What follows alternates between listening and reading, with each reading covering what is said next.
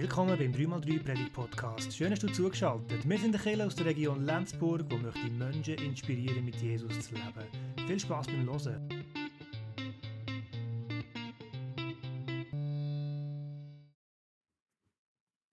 Schön, vor so vielen Leuten dürfen stehen. Schön, dürfen wir miteinander den grossen Gott anbeten, ihn loben und preisen, mit ihm unterwegs sein. Wir haben gesungen, grosser, herrlicher Gott, wir kommen jetzt vor dich. Sei du der Mittelpunkt in unserem Leben. Du bist so, so gut zu mir. Wir haben ganz viel gesungen von dem, was aufnimmt, wie gut, wie groß, dass der Gott ist. Wir haben aber auch etwas von dieser Spannung in diesen Liedern drin, die wir die letzten paar Mal mitentdeckt haben, miterlebt haben. Die Spannung von, ja, wir haben so einen grossen Gott und wir müssen immer wieder kommen, wir gehen auf die Knie, wir müssen immer wieder neu entdecken, neu mit ihm unterwegs sein, dort drinnen. Etwas von dieser Spanne hat auch der Dave letzten Sonntag aufgenommen. Der Text vom letzten Sonntag ist der erste Teil. Heute kommt der zweite Teil von einem Abschnitt, den wir so auseinandergenommen haben. Und ich möchte mit euch ganz kurz den ersten Teil davon nochmal anschauen.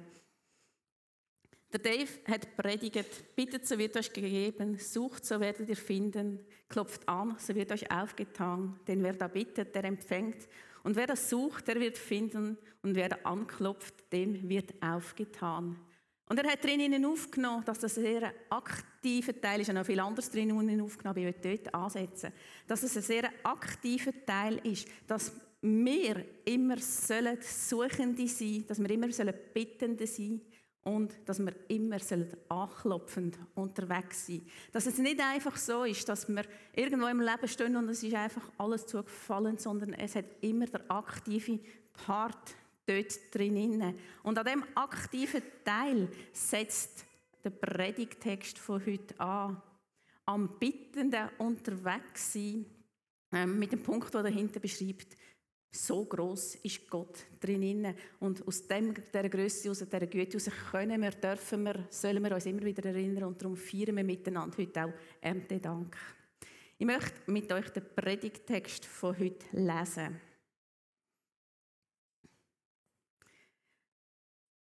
Oder ist ein Mensch unter euch, der seinem Sohn, wenn er ihn bittet, um Brot einen Stein biete? Oder der ihm, wenn er ihn bittet, um einen Fisch eine Schlange biete? Wenn nur ihr, die ihr doch böse seid, dennoch euren Kindern gute Gaben zu geben wisst, wie viel mehr wird euer Vater im Himmel Gutes geben, denen, die ihn bitten. Man kennt den Text, man hört ihn immer wieder ähm, es ist nicht ganz nur so ein einfacher Text, weil es erinnert so zwischendurch an so ein ähm, Automaten Dave hat es letzten Sonntag schon aufgenommen. Wir bitten, wir kommen über und das nimmt der Text in dem Sinn nicht wirklich auf. Was er aber aufnimmt, ist, dass unser Gott ein Gott ist vom Dialog, der mit uns möchte, unterwegs sein, der im Gespräch mit uns ist. Es geht ganz klar mit drin es wird uns geben, aber es wird uns noch viel mehr geben, wenn wir in den Dialog gehen mit dem Gott, wenn wir ihn bitten, wenn wir mit ihm über das reden, wo wir brauchen. Und was ist das jetzt, wo wir brauchen? Ich möchte die einzelnen Verse mit euch einzeln anschauen. Ich bin vor einem Zeitchen in einem Zoom-Meeting, einem Beratungs-Zoom-Meeting inne schon länger her, aber es ist mir gleich geblieben, weil die Person am anderen Ende hat mir gesagt, hey, ich brauche von dir heute nicht Stein, ich brauche von dir heute Brot. Ich bin ein bisschen baff weil ich gemerkt ich kenne die Redenswendung nicht. Ich nehme an, es war ein Deutsch, äh, von Deutschland. Dort ist eine bekanntere Redewendung, als dass sie bei uns ist. Ich kenne sie in dem Sinn nicht und ich bin natürlich im Zoom und hatte somit die Möglichkeit gehabt, zu googlen nebendran, weil ich auch nicht ganz viele Blößungen zu merken, äh, ich komme gar nicht raus, was du mir sagst. Und darum habe ich schnell gegoogelt und habe herausgefunden, jemandem Stein geben statt Brot ist ein deutsches Sprichwort und heißt jemand mit leeren Wort abspeisen, statt ihm wirklich zu helfen. Ähm, begründet ist auf der Bibelstelle von heute wo wir miteinander anschauen. Jemand mit leeren Worten abspeisen, statt ihm wirklich zu helfen. Ich bin nachher schon noch ein bisschen weitergegangen und habe nachgedoppelt. Was hast du mir damit wirklich sagen Und die Person hat mir gesagt, weißt, Es geht mir darum, dass ich heute wirklich Nahrung brauche, dass ich nicht einfach noch weitere harte Brocken brauche zum Schlucken. Eigentlich geht es mir sonst schon schlecht. Bitte gib mir das, was mir weiterhilft, was mir vorwärts bringt drinnen. Das, was mir gut tut drinnen. Stein, nicht Stein geben, sondern Brot geben. Wenn man dem Stein noch bisschen weiter geht, geht suchen, oder wenn ich zwei Wörter in der Bibel geht, weitersuchen, dann kommen wir darauf, dass Brot die wahre Nahrung ist.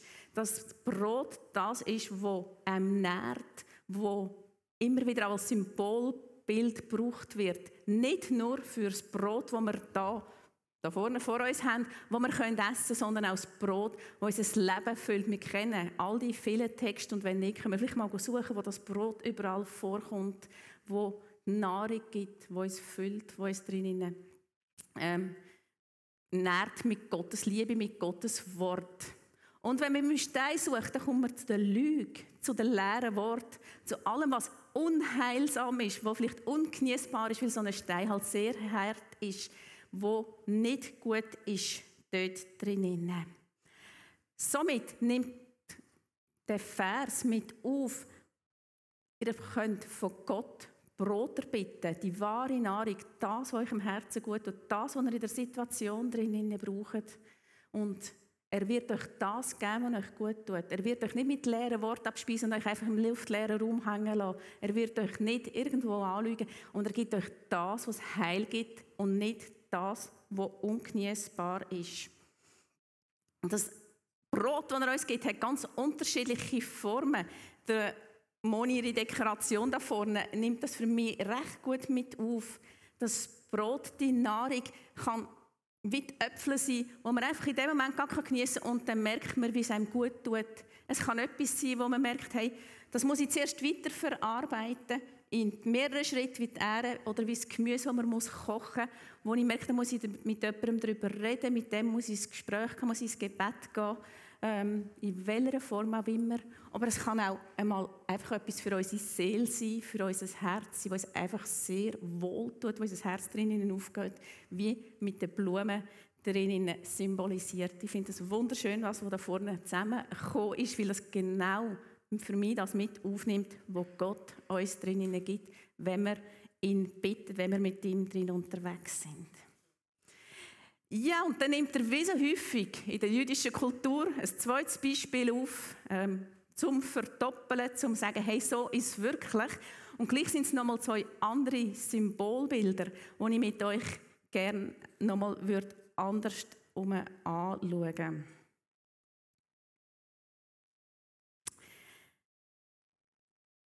Jesus gibt Fisch und Brot. Beides ist sättigend, beides nimmt die Doppelung auf.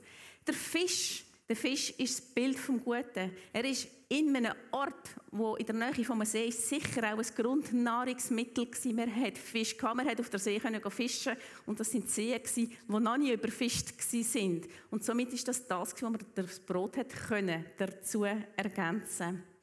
Es ist Symbolbild in der Bibel auch sonst von Leben und von Fruchtbarkeit, von dem, was uns weiterhilft im Leben zum Unterwegssein. Im Gegenzug das ganze Bild von der Schlange, das sehr ein vielfältiges Bild ist, das man sehr weit kann deuten kann, wo man auch sehr verschiedene Möglichkeiten hat, um es anzuschauen. Wir kennen sie, die verführerische Schlange im Garten Eden, wo unterwegs ist, wo für uns vielfach das Bild vom Bösen mit beinhaltet. Von den Leuten, die damals unterwegs waren, war die Schlange auch etwas Faszinierendes. Sie sind mit Schlangen aufgewachsen. Es ist ein Gebiet, das viele Schlangen hat. Es ist ein warmes Gebiet, es ist ein sandiges Gebiet. Man hat Schlangen kennt. Es sind nicht in erster Linie Giftschlangen, die es in diesem Gebiet gibt, sondern ganz viele verschiedene Schlangen. Und eine Schlange ist ein speziell, spezielles Tier, weil es läuft nicht auf vier Beinchen. Es kriecht und Sie hütet sich regelmäßig. Man findet immer wieder etwas von ihr, was schön ist, was übrig bleibt. Das ist etwas Faszinierendes. Etwas, das einem faszinieren kann und abschrecken gleichzeitig. Ich glaube, das nimmt so das Schlangenbild mit auf. Und wir kennen es, die Geschichte, wir haben sie vor einer Zeit schon mal angeschaut, von der ersten Schlange, die aufgestellt worden ist und wir auch nur je hätte sollen anschauen wenn man von einer Schlange gebissen worden ist, im ganzen Auszug. Ähm, im Alten Testament. Somit ist die Schlange etwas vielleicht Unfassbares drin, etwas, wo man nicht ganz so klar kann fassen und greifen. Ich glaube, solche Sachen haben wir ganz viel in unserem Leben, aber es ist nicht das, was uns Gott gibt, das Unfassbare, das nicht Greifbare, das Böse ist nicht das, was Gott gibt, sondern Gott gibt das Lebenserhaltende, das, was Frucht bringt. Zum Fruchtbringenden, zum Lebenserhaltenden braucht es immer wieder den Teil, wo man sagen, hey, ich habe einen Fehler gemacht, ich brauche deine Vergebung, ich brauche deine ähm, Sündervergebung von meinem Inneren, damit ich kann vorwärts gehen kann, damit ich wieder kann aufblicken damit ich mit dir darf unterwegs sein Und diesen Teil nehmen wir ja mit heute im Abendmahl auch auf, den Teil, wo wir sagen, wir brauchen Gottes Fürsorge, auch in der Vergebung, im Heilenden, wo er uns dort drin gibt. Alles Freimachende gegenüber Gott, gegenüber Menschen, mit dem füllt er uns immer wieder neu. Wenn wir ihn darum bitten, kommen wir das über. Das ist eine Zusage und nicht irgendwo ein Punkt, wo wir vielleicht bitten und dann kommen wir es vielleicht über. Wir bekommen Freimachens gegenüber Gott und gegenüber der Menschen. Das sind die zwei Punkte, die ich in, den ersten, in dem ersten Vers daraus gesehen habe. Und der kommt mit einem für mich sehr schwierigen Satz. Der schwierige Satz beinhaltet. Wenn ihr, die ihr doch böse seid, dennoch euren Kindern gute Gaben zu geben wisst, wie viel mehr wird euer Vater im Himmel Gutes geben denen, die ihn bitten?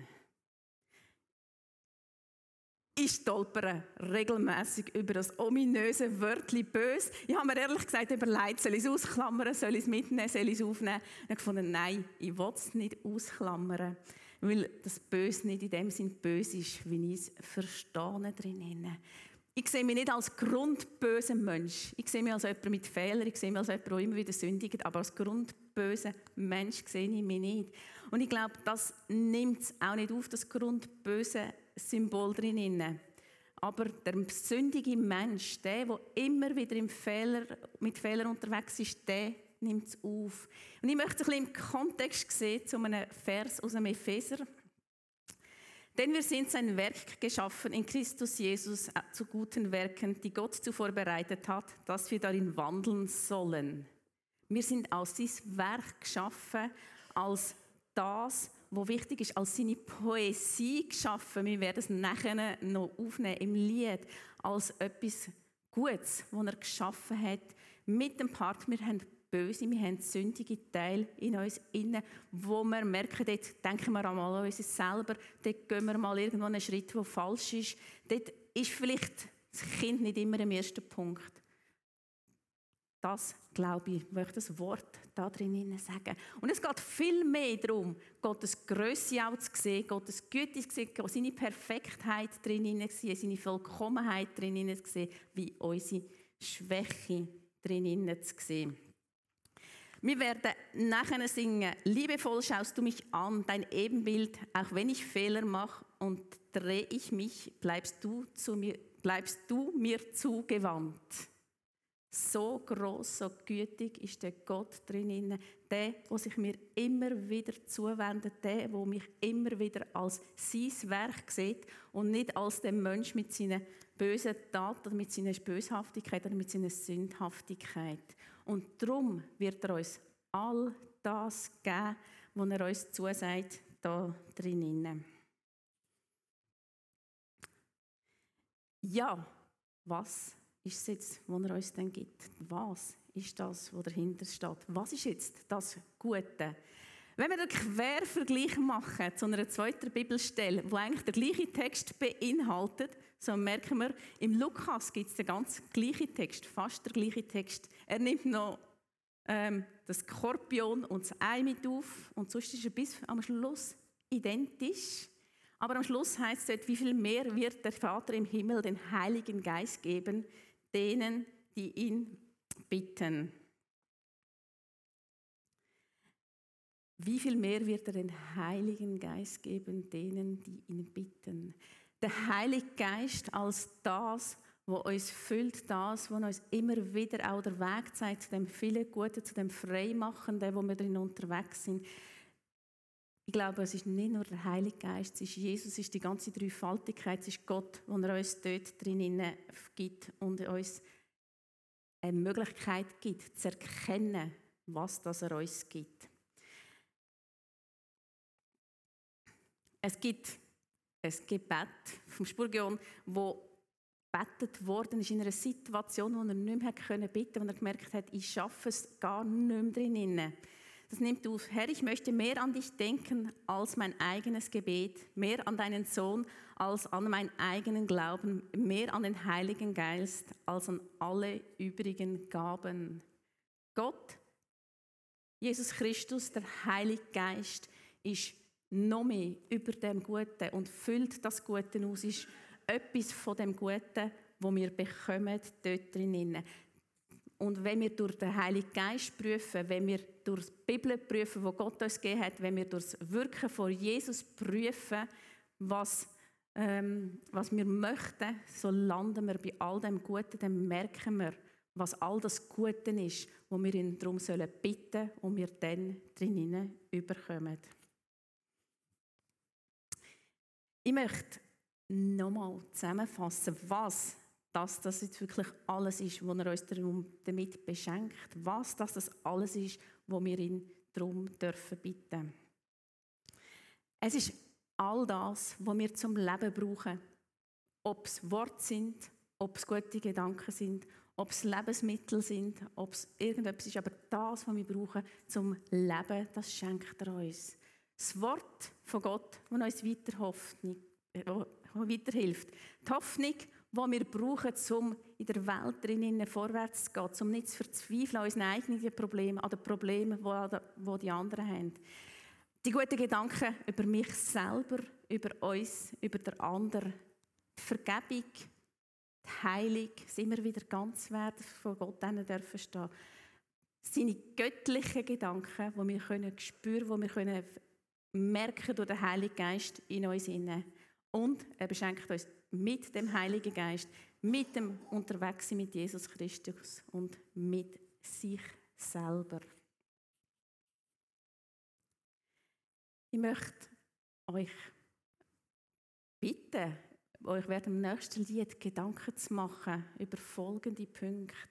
Welches ist mein Punkt, wo ich heute sage, hey, dafür bin ich so extrem dankbar und wo ist der Punkt, wo ich merke, hey, da muss ich mich vielleicht noch ein bisschen mehr darauf konzentrieren. Darum möchte ich heute bitten. Brot statt Stein, Nahrung, Wort, Lebensnotwendiges. Was habe ich bekommen? Oder wo merke ich dort, stehe ich momentan an, könnte ich vor Gott kommen und sagen, hey, bitte füll. Fisch statt Schlange. Wo habe ich etwas, wo ich muss frei gemacht werden gegenüber Gott, Menschen? Wo ist etwas, was ich vor Gott bringen will, was mich belastet, wo ich sündig geworden bin, dort drinnen? Oder wo merke ich, das war etwas, wo ich befreit worden bin von dem grossen Gott im Bitten. Inne. Und der Heilige Geist, wo er uns verspricht, drin als Beistand, als Tröster, als Form von seinen göttlichen Gedanken. Wo habe ich das schon erlebt? Oder wo sage ich, hey, dort will ich noch mehr leben? Amen.